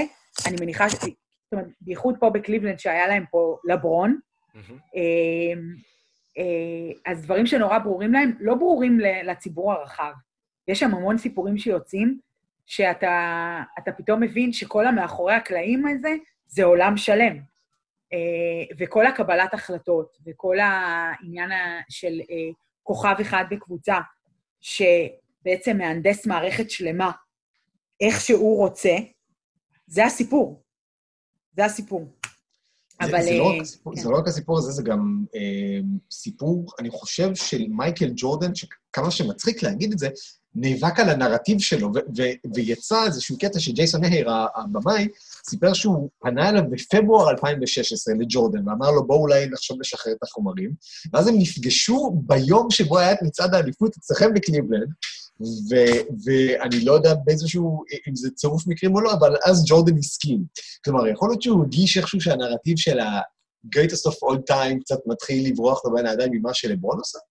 לחלוטין. תשמע, יש במשחק הזה המון המון אגו. ועם כל זה שאנחנו, הכוכבים שלנו, מייקל וקובי ולברון עכשיו, אתה יודע, הם, הם, אה, הם כוכבים שיהיו הכוכבים שלנו תמיד, ו, ותמיד נגיד שהם ה-greatest והמדהימים ביותר. אה, להם, מבחינתם, יש את האגו הזה ואת התחרותיות ביניהם. ו, וכש... כנראה שכשמייק הרגיש זה קצת, אה, אתה יודע, הוא קצת נשכח, או קצת אה, טיפה מאבד את, ה, את הסטאר הזה שהיה לו, אז, אה, אז, אז הוא הסכים לעשות את זה. אבל אני חושבת שתקופת מייקל, קובי ולברון לא תחזור ב-NBA, מבחינת העובדה שאני אומרת לכם שגם היום כוכבים ב-NBA, ויש לך עדיין את לברון, מה שהיה בתקופת מייקל וקובי לא יהיה שוב. לא יהיו את השחקנים האלה שיהיו יותר גדולים ממערכת, בעיניי. אה, אתה רואה את זה היום בטרייד של דה רוזן, לדוגמה. אף אחד לא חסין היום. אה, המערכת יותר גדולה ויותר חשובה מכל שחקן. אה, לברון עדיין מצליח להחזיק, זאת אומרת, עם לברון זה עדיין קורה, למרות שגם בלייקרס זה קורה וקצת מנסים אה, לעבוד סביב זה. זה לא קורה כמו שזה היה פה בקליבלנד, לדוגמה. אה, אבל, אבל זה מרתק, זה מרתק לראות את איך שזה עבד ואת, ואת מערכי, את יחסי הכוחות שהיו שם. זאת עניין של... אה, כן. סליחה. כן, שנייה, אה, זה מאוד מאוד מאוד מעניין מה שאת אומרת, כי דווקא אנחנו חווים את זה, אנחנו לא בצד של הנאה, חווים את זה כאילו היום השחקנים מחליטים בעצמם איפה הם הולכים לשחק, עם מי הם הולכים לשחק, והבעלים והמנהלים של הקבוצות בסוף רק חותמים על הצ'ק ומנסים להרכיב סביבם את הצוות. בדיוק, בהמשך גם למה שסורוקו אמר, זה מרגיש גם כשזה קצת הופך להיות יותר משחק של סוכנים בסוף. שוב, אם ניקח את הדוגמה של לברון, שכאילו מחליט, או לא מחליט, מי ישחק ואיפה הוא ישחק ומי יבוא אליו לקבוצה. אז מי באמת מנהל את העניינים? תראה, זה נכון שעדיין לשחקנים יש המון כוח. אה, זה נכון שאם אתה מביא איזה לברון כזה לקבוצה שלך, אז כן, אתה, אתה די רוצה לרצות אותו. מצד שני, לברון היום הוא כמו GM, כי עם כל הניסיון שלו, וזה שהוא בחור כזה חכם וכל כך מבין כדורסל, אתה גם יכול לתת לו לבנות קבוצה תכלס. אה, אה, מה שכן, הוא יכול גם להשאיר אותך עם כל מיני משקעים. אתה יודע, לנו היה כל מיני שחקנים שהיו אצלנו תחת חוזה, שכשהוא עזב היינו צריכים להתמודד עם זה. אמ, וזה לא פשוט. אה, אבל אני לא רואה היום שחקנים, ואני אומרת את זה חד משמעית, גם יאניס כזה, גם לוקה כזה, אם הוא יבוא ל-NBA הוא לא יבנה לי קבוצה. אם, סליחה, אם הוא יבוא לקליבלנד הוא לא יבנה לי קבוצה. הוא יבוא ואולי גם הוא ימליץ על להביא עוד מישהו איתו, סבבה, הוא לא יבנה את כל הקבוצה כמו שלברון בונה. זה לא יקרה. לא, והוא לא יתנה את זה שהוא יבוא לקליבלנד בזה שייתנו לו קבוצה, כלומר, זה גם עניין של אופי? לא, זה, זה... אני לא יודעת להסביר לך, הראייה היום היא שונה. אה, כן, אולי אגיד, אה, אוקיי, אני רוצה, סתם אני אומרת, כן, תיקח לדוגמה את יאניס, כן, אני רוצה לבוא לקליבלנד, אבל אני רוצה ש-X ישחק איתי. אז אוקיי, אז אפשר לראות אם זה עובד, לא עובד, אם אפשר גם אה, אה, להסביר לו למה זה לא יכול לעבוד, אבל זה לא שהוא ילך עכשיו וכל צוות האימון שלנו יהיה הוא. וכל, אני אומרת לך דברים שקרו פה. זאת אומרת, לברון בנה פה קבוצות, בנה פה צוותי אימון. אה, אה, האנשים שסביבו קיבלו משכורות לא הגיוניות, קיבלו תנאים לא הגיוניים. וזה, וככה זה היה. וגם עם קובי, דרך אגב, גם עם קובי. לא סתם ה-GM של, אה, רוב פלינקה הוא היום ה-GM של הלייקרס. הוא היה מעורב בכל בניית הקבוצות שלהם. אז אתה יודע, הגיוני. מדברת, הזכרת את יאניס, הזכרת את לוקה, שוב, אנחנו מדברים עליהם בתור דוגמאות תיאורטיות, כי, כי מן הסתם אה, אתם לא מדברים על שחקנים שנמצאים תחת חוזה בקבוצות אחרות, וברור שהכל ברמה התיאורטית. יש סיבה ששחקנים שאת מדברת עליהם, שמגיעים אולי מאירופה, אולי גם זה משהו ששונה קצת, שכשאתה מגיע מאירופה אתה רגיל לזה שהקבוצה היא מעל הכל? אה, יכול להיות, כן. אני יכולה להגיד לך, לדוגמה, שאני יודעת מסיפורים, אה, שנה שעברה היה שחקן בג'י ליג, אה, יווני, ששיחק בליגה שנייה ביוון. והוא חבר הכי טוב של יאניס. אה, אבל אני יכולה להגיד לך שזה שהוא שיחק שם, זה לא הייתה התניה של יאניס, ואני יודעת את זה בוודאות. לא הייתה שם התניה.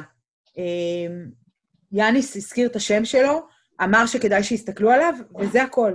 זה לא היה משהו שהוא מאסט. החבר'ה היום, אה, שהם מסתכלים על הדברים בצורה אחרת.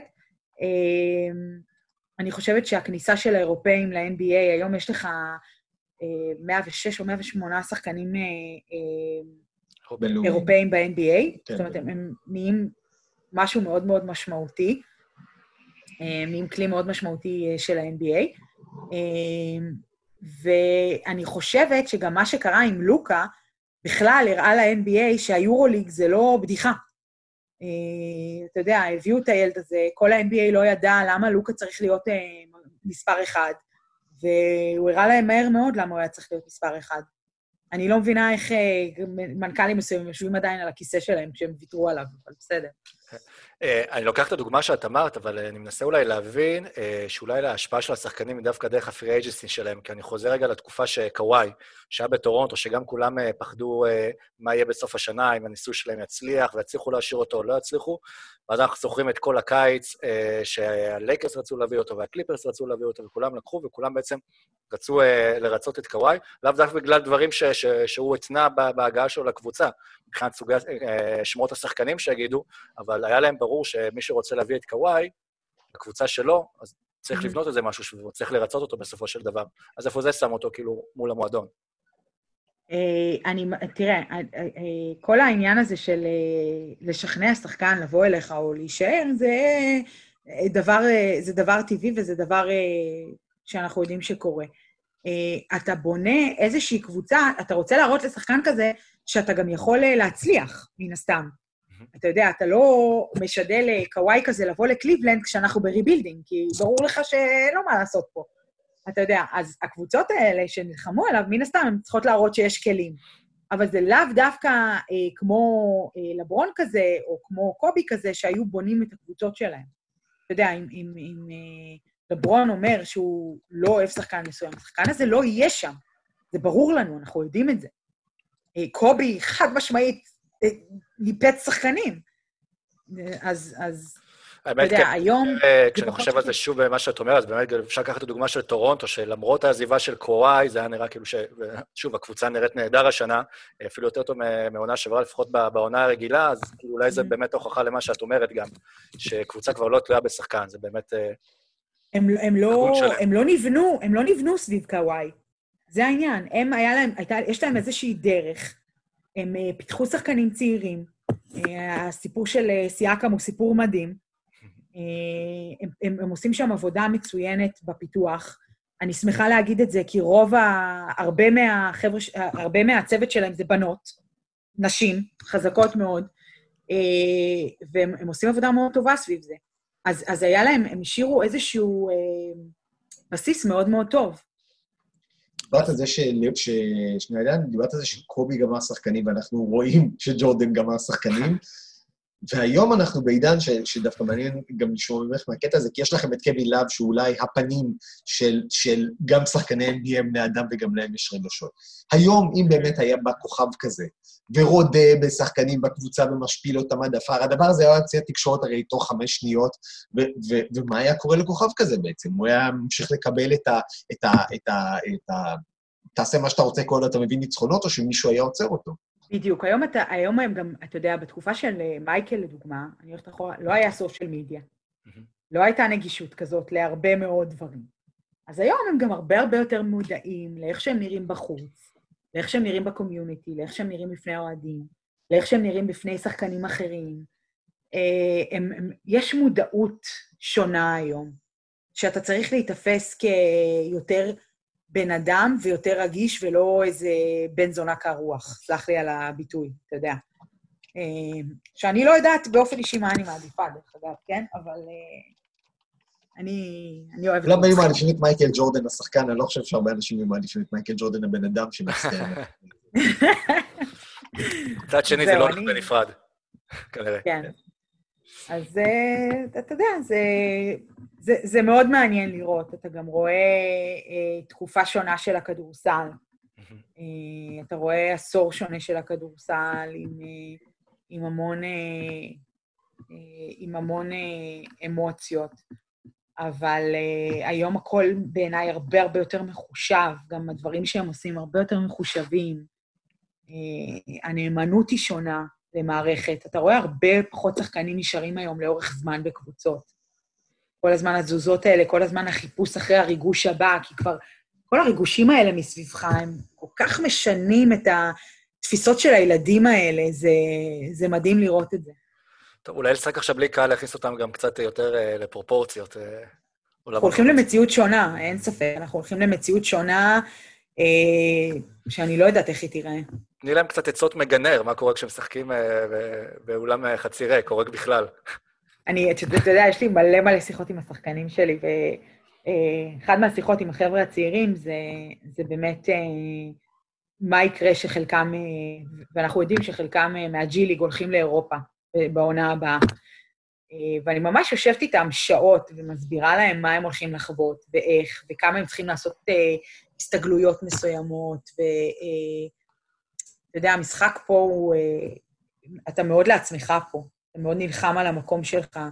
כשאתה בא לאירופה אתה צריך להיות חלק מקבוצה, והאינדיבידואליות קצת נעלמת, ויש המון ניואנסים כאלה שאני מנסה להסביר להם, אבל זה קשה. זה עולם אחר. לא אומר שאני לא מסכים, אני רק אומר שסיימנו את, את הרבע, אה, והאמת, אנחנו מתחברים בערך גם אה, למשהו שדיברת ממש הרגע, על, על טורונטו ועל כמה שאת בעדם בגלל ההרכב הנשי שעומד שם אה, מאחורה בתור חלק מהארגון. באמת ברבע הזה אנחנו רוצים לדבר אולי על, ה- על ה diversity, על הכיוון שה-NBA לוקח אליו מבחינת של השתלבות של נשים בתוך uh, הליגה. מתי נראה, אם יכול, נוכל לראות בקרוב GM אישה ראשונה, מאמנת ראשונה בליגה. איפה את מרגישה uh, שה-NBA מאמץ באמת את, ה, את הגיוון בתוכו? תראה, קודם כל אני אגיד שאני מאוד אה, אה, אה, ברת מזל להגיע ל-NBA בתקופה שהגעתי. קודם כל, אדם סילבר הוא אחד ה... אולי האדבוקייטס הכי חזקים שיש לנשים היום בספורט האמריקאי. אה, הוא מאוד בעד, אה, אם תסתכל על המשרדים שלו, הוא מוקף שם בנשים בבעלות תפקידים מאוד מאוד משמעותיים. אה, הוא מאוד דוחף את הקבוצות להעסיק נשים בכל מיני תפקידים שעד היום לא ראינו. ו- ואז כשאתה מחלחל למטה לתוך הקבוצות, אז אתה רואה קבוצות שעדיין לא מאמצות את המודל הזה, וקבוצות שמאוד מאמצות את המודל הזה. אז באמת, אם אתה הולך לטורונטו, אתה רואה אה, סגנית נשיא שהיא אישה, ומנהלת פיתוח שחקנים שהיא אישה, ועוזרות מאמן וטריינריות, ויש להם שם אה, אה, אין ספור נשים סביב מסאי. אה, ואני, למזלי, באתי למערכת שגם, ה-GM שלנו הוא מאוד צעיר, אה, קובי אלטמן, גם האסיסטנט שלו מאוד צעיר, אני חושבת שאני אה, אולי אחת המבוגרות במשרד, אה, והם מאוד תומכים בנשים.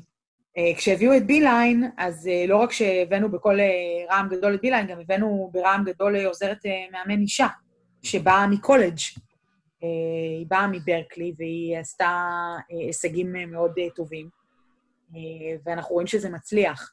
היא הגיעה, היא התקדמה אצלנו לקדמת הספסל עם קואוצ' ג'יי בי, והיא עושה עבודה מדהימה, החבר'ה אצלנו, הצעירים מתחברים אליה בקטע מאוד מאוד טוב. אה, אתה יודע, אה, אני הגעתי לפה, אה, ונתנו לי המון המון ריספקט לניסיון שיש לי, ולכל מה שעברתי עד עכשיו, ונתנו לי את קבוצת הג'י-ליג הזאת ממש לנהל אותה.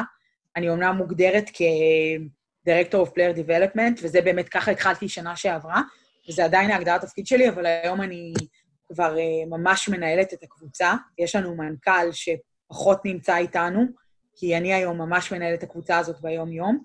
אני גם אחראית כבר על הטריידים ועל uh, כל מה שקורה עם צוות האימון שלנו.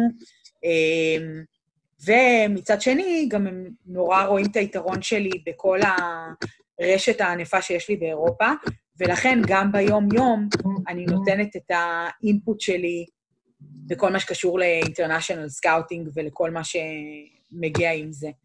אמ, ועצם זה שאני אישה, אה, הוא לא... הוא לא משהו שעוצר אותי פה בא- באיזושהי צורה. להפך, הם מאוד מאוד מכבדים את זה. אה, זו תקופה שהם מאוד רוצים להראות שהם תומכים בנשים, גם מבחינת משכורות.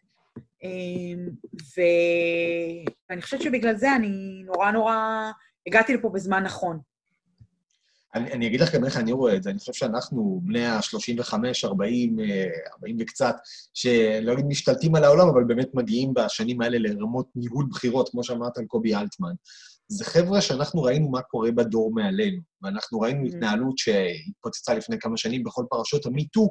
אה, אגב, גם בדאלאס התפוצצה פרשה כזאת, ואנחנו אנשים שכשאנחנו מנהלים, אנחנו כבר לא שבויים בקונבנציות האלה מפעם, שרק גברים יכולים לנהל ורק אנשים מצבע עור מסוים יכולים לנהל, ו- ואני חושב שזה מתבטא היום בצורה מדהימה, כי יש לכם, באמת, היום יש כבר הרבה אנשים, מאמנים, עוזרי מאמנים, general מנג'רים באזור גיל הזה, גיל 40-35, והם מביאים איתם כבר את ה diversity הזה כחלק מתורת החיים שלהם. כלומר, זה לא משהו שסילבר היה חייב להנחית עליהם מלמעלה.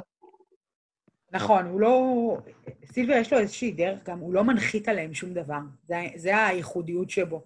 הוא, יש לו דרך ל- להביא את הדברים ולגרום לדברים לקרות כמו שהוא רוצה, בדרך מאוד מאוד אה, טובה ונעימה. זאת אומרת, מצד... הוא, הוא גם... הוא גם הוא מביא להם המון אה, יתרונות בלהביא אישה למערכת. כי כשאתה מביא אישה למערכת, ה-NBA מצד שני נותן לך המון כלים לנשים האלה. יש לנו המון כנסים משלנו, שעושים לנו המון העשרה ומלמדים אותנו המון. יש לנו, אה, אה, יש להם ב-NBA תפקיד שנקרא Head of Diversity and Inclusion. זאת אומרת שאומנם מדבר על כל האוכלוסיות, אה, אבל בעיקר לנשים הם עושים המון המון פעילות, ולכן זה גורם לנו להיות יותר מקצועיות ויותר טובות. וככה אדם אה, מצליח אה, ככה להנחיל את התורה שלו לגבי נשים לכל הקבוצות. אה, נחסוך רגע את הבדיחות השוביניסטיות ש- שמן הסתם אה, קורא, או מאזיננו אה, יספרו לעצמם. מה צריך ללמד אתכן כבעלות אה, תפקיד אה, נשים שלא ידעתן? כלומר, זה משהו אחר מאשר אם אה, עידן היה נכנס עכשיו לתפקיד אה, בקליבלנד? לא, אני חושבת שהתכנים וההעשרה שהם מלמדים אותנו זה א', בעיקר איך כן להתמודד במצבים שאם חלילה, אה, אתה יודע, אתה נכנס לאיזה שהן סיטואציות לא נעימות. אה, וב', כן צריך לזכור שאנחנו נשים, ואנחנו אה, עובדות עם שחקנים שהם גברים. ולכן, יש לפעמים המון רגישויות. Uh, אתה יודע, זה יכול uh, uh, לגעת אפילו בדברים הקטנים. אני אגיד לך, לדוגמה, בסוף משחק, הצוות אימון, כולל המנכ"ל שלנו, אם הוא נמצא במשחק, נכנסים לתוך החדר הלבשה, לדבר עם השחקנים. ואתה יודע, באופן uh, uh, uh, רגיל, השחקנים מיד מתפשטים ומתיישבים להם שם בכיסאות ומקשיבים למאמן. עכשיו, אני הנחלתי להם איזושהי uh, שגרה, שמיד בתום המשחק, אני נכנסת עם הצוות לחדר הלבשה. זאת אומרת, חבר'ה, אתם לא מתפשטים. אתם מחכים כמה דקות. Uh, אתה יודע, יש המון רגישויות כאלה שאתה צריך ללמוד איך להתמודד איתם, ואין מה לעשות, זה קיים. אז זה חלק מהדברים שהם לא מלמדים אותי איך לעשות scouting. לא, סביר להניח שאני יודעת לעשות scouting הרבה יותר טוב מסקאוטים אחרים ב-NBA, לדוגמה. Uh, הם לא מלמדים אותי איך לי, לנהל את הקבוצה שלי ביום-יום, כי אני יודעת לעשות את הדברים האלה. Uh, הם מלמדים אותנו להיפתח לגבי הרגישויות האלה, לדבר עליהן ולדעת לפתור אותן, אוקיי? Okay? ואיך לעזור לקבוצות שלנו בתור נשים, איך להביא את היתרונות שלנו בתור נשים ו- ולעזור לקבוצות שלנו. מי אנחנו, אה, כולם, ההימור הפופולרי זה בקי המון, ושהיא תהיה המאמנת הראשית הראשונה, אנחנו יודעים שאולי אפילו כבר הציעו לה כל מיני תפקידים, והיו כאלה שאמרו לה לא ללכת לשם. אה, זה גם ההימור שלך, או שיש לך איזה סוס אה, מפתיע? אה, יש לנו היום כמה? 10, 11 עוזרות מאמן כבר בקבוצות, אם אני זוכר? יש, כן, כן, לפחות אה, עשר אם לא יותר. אה, יש לך גם היום אה, המון אה, develop, כאלה שהן לא עוזרות מאמן, אבל הן development coach, development coaches, ויש לך טריינריות. אה, אבל כמעט בכל קבוצה היום אתה איכשהו מצליח לראות אישה ב, גם בצד המקצועי. אה, אני חושבת שאנחנו, דבר ראשון, אנחנו נראה אה, פימל GM מאוד בקרוב. פשוט יהיה איזשהו בעלים שיתחבר לאיזושהי אישה וזה יקרה. יש כבר אסיסטנט uh, GM uh, אישה באינדיאנה, uh, ולגבי המאמנת, תראה, אני, אני לא יודעת אם זאת תהיה בקי. יכול להיות שאיזו קבוצה תפתיע ופתאום תביא איזה מישהי שאתה... אתה יודע, הקבוצות היום מחפשות כל הזמן לחדש ולהביא, אבל אין ספק שבקי כבר שם. אה, היא, עוזרת מאמן ואולי המערכות הכי טובות אה, ב-NBA, ויש לה המון המון ניסיון, והיא שם. אה, אני חושבת שאולי מה שהכי עוצר אותה בינתיים, לפי מה שאני יודעת, זה שלפעמים היא לא מספיק פתוחה. דווקא אישה שלא מספיק פתוחה אה, לדברים אחרים, אבל אה, אה, אני חושבת שאנחנו נראה את זה מאוד בקרוב. טוב, חשוב גם לזכור שקודם כל גם שהנסיעה של הלייקרס, אגב, אנחנו מדברים על תפקידים של נשים, אז יש את אה, ג'ני בס. אה, לגמרי. שזה גם ארגון, וגם דיברנו על זה בפרקים קודמים, על קובי וכמה הוא דחף לכדורסל אה, אנשים, אה, ביחד עם הבת שלו, שהוא גרם לה לחשוב, ש... כלומר, גרם לה להאמין באמת שיום אחד גם היא תוכל לשחק ב-NBA. אה, דיברת קודם על זה שאת באמת כנראה עושה, יכולה לעשות עבודת scouting יותר טובה מרוב האנשים בליגה. לא, לא מרוב. אמרתי, יש כמה שאני לא מרוב לא. בכלל. אני מצטנעת לגמרי. אז אני אומר. לא מרוב בכלל. כן. חשוב להגיד את זה. לא אוקיי. מרוב, יש כמה שאני בטוחה שאני יכולה יותר טוב, אבל לא מרוב בכלל. אוקיי, אז אני אומר, אבל סבבה.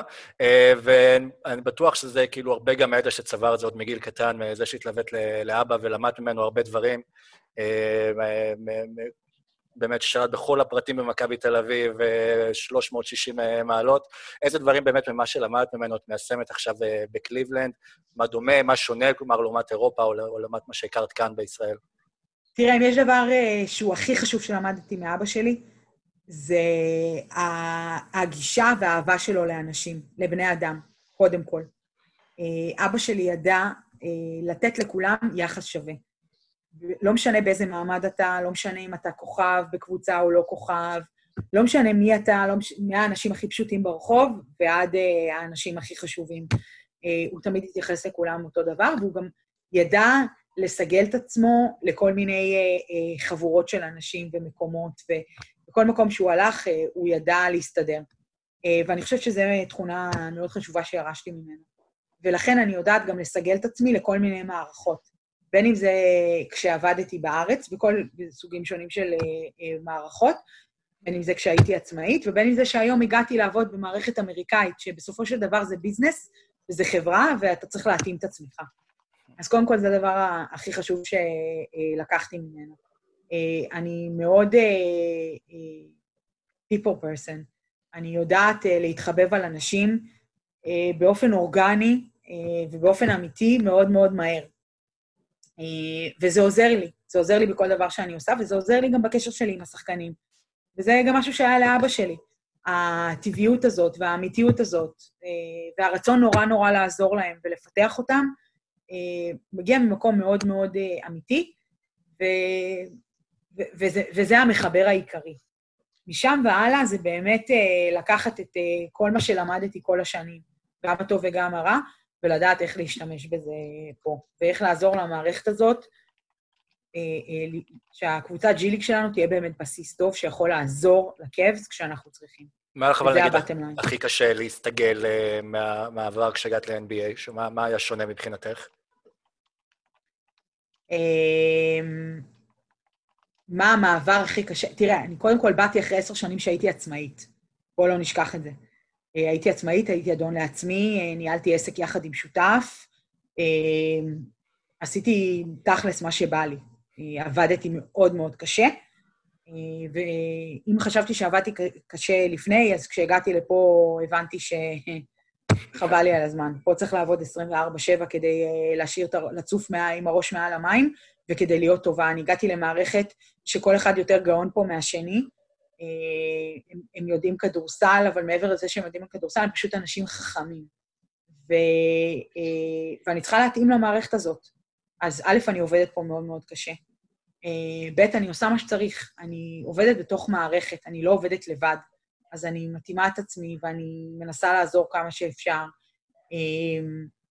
ואני מנסה, תראה, אני חלק מקבוצת הג'י ליג, אבל כדי להתקדם פה, אני גם צריכה להיות חלק מהקאבס. כל יום שאין לי משחק בג'י ליג, אני נכנסת לאוטו, אחרי שאנחנו מסיימים אימון, ואני נוסעת לקליבלנד. להיות עם הצוות בקליבלנד ולהיות במשחקים, ולהיות סביב השחקנים וללמוד כמה שיותר, כי אתה כל הזמן פה בתהליך של למידה. אמ, זהו, אה, זה חוויה אדירה, מתייחסים אליך פה, לא משנה באיזה תפקיד אתה, בהמון המון כבוד, ונותנים לך המון המון כלים להצליח. אה, עניינים של תקציבים פה הם, אה, הם לא בעייתיים. אני עובדת, יש לי תקציב מאוד מאוד גדול, מאוד מאוד נוח לי. אה, אני יכולה לתת לשחקנים שלי איזושהי במה להצליח. זה באמת תלוי רק בי, כי נותנים לי פה המון המון כלים להצליח. אני לא, אנחנו לא פרונט אופיס שאין בו, יש, יש אצלנו המון פתיחות. אם אני נכנסת למשרד, אני יכולה להיכנס למשרד של קובי עם כל בעיה שיש לי מתי שרק בא לי. אני לא צריכה לקבוע פגישה אפילו. זה מאוד מאוד עוזר. דיברת על אה, פלינקה, שבזמנו קובי בנה את הקבוצה בלייקרס, דיברת על ליאון רוז שגנב לכם את ה capologist. אה, אז שאלה אחרונה באמת, איך היה מבחינתך, כי זה באמת טרנד מאוד מאוד חזק, הוא כבר התחיל עם, עם בוב מיירס ועם לון באבי שהיה בזמנו בפיניקס, להיות, לעבור מצד אחד של השולחן במשא ומתן לצד השני של השולחן במשא ומתן. תראה, אה, חייבים לציין שאני, רוב העבודה שלי הייתה באירופה. אמנם עבדתי עם עמרי, ועבדתי עם פאפה ניקולאו, ועבדתי עם עוד כמה שחקנים ב-NBA, אבל עבדתי בפן הזה עם סוכנים אה, אמריקאים. ורוב העבודה שלי של אה, לשבת באמת במשאים ומתנים וכו' וכו', הייתה, הייתה בצד האירופאי. ובאיזשהו מקום אני הבנתי שמעבר לזה שזה היה החלום שלי מאז שהייתי ילדה לעבוד ב-NBA, ושזה השלב הבא עבורי, אני הבנתי שאירופה הולכת למקומות לא טובים עם הכדורסל. אה, למקומות לא טובים עם איך שמתייחסים לשחקנים, למקומות לא טובים עם איך שמשלמים לשחקנים, עם זה שלא מכבדים הסכמים, מעבר לזה שסוכנים אוכלים חרא על ימין ועל שמאל מבחינת עמלות, אה, שחקנים לא נאמנים, אין לך דרך לפקח על זה ששחקן, אפילו שאתה בונה אותו, יישאר איתך. זה, זה נורא נורא קשה. ואני אחרי עשר שנים איכשהו מיציתי את העניין הזה, את העולם הזה, גם מעבר לזה שבפן האישי שלי, בפן ההתפתחותי האישי שלי רציתי לעבור לגור בארצות הברית, שזה לגמרי משהו אחר. אמ, ראיתי איזושהי הזדמנות, איזשהו חלון הזדמנויות עבורי. אה, תראה, היה לי מאוד מאוד נוח להישאר עם מתן ולהיות היום הסוכנת של דני אבדיה. אה, זה חלום אה, לא קטן שיהיה לך שחקן בחמישייה הראשונה. אתה יודע, זו הייתה לי דילמה מאוד גדולה. אבל אני חושבת שבסופו של דבר נפתח לי איזשהו חלון הזדמנויות. ראיתי שה-NBA דוחף לנשים. ניהלנו עבורו, אני ומתן, את ה... ניהלנו עבור ה-NBA את ה-Basketball Without Borders ב-2017, ואני ראיתי את השנה אחרי כהזדמנות שלי לדפוק על דלתות. וזה מה שקרה. וזה היה החלון שלי, ופשוט ניצלתי אותו. להגיד לך שחשבתי שאני אסיים בקליבלנד? לא, לא חשבתי. אה, קובי באמת עשה עבודה כדי להביא אותי לקליבלנד, וזה גם מה שקנה אותי. הם מאוד מאוד רצו שאני אהיה פה. ובגלל זה גם אני מאוד רוצה להיות פה. וזה פשוט עובד. אוקיי, אה, לירון פנאן, אני חייב להגיד, זה לדעתי היה הפרק הכי ארוך שלנו, ואולי אחד הכי מעניינים. לגמרי הכי מעניין, כן. אז נקבע... פה את גם לא יכולה לחלוק עלינו, שאנחנו רואים לך מהניסיון שלנו. כן. קודם כל נקבע איתך לעוד שנתיים כ general manager הראשונה ב-NBA לראיין אותך. הלוואי, הלוואי, יש לי עוד דרך. ואם לא הראשונה, אז אולי השנייה או השלישית. אולי אני הראשונה בג'י ליג, אי אפשר לדעת. יכול להיות.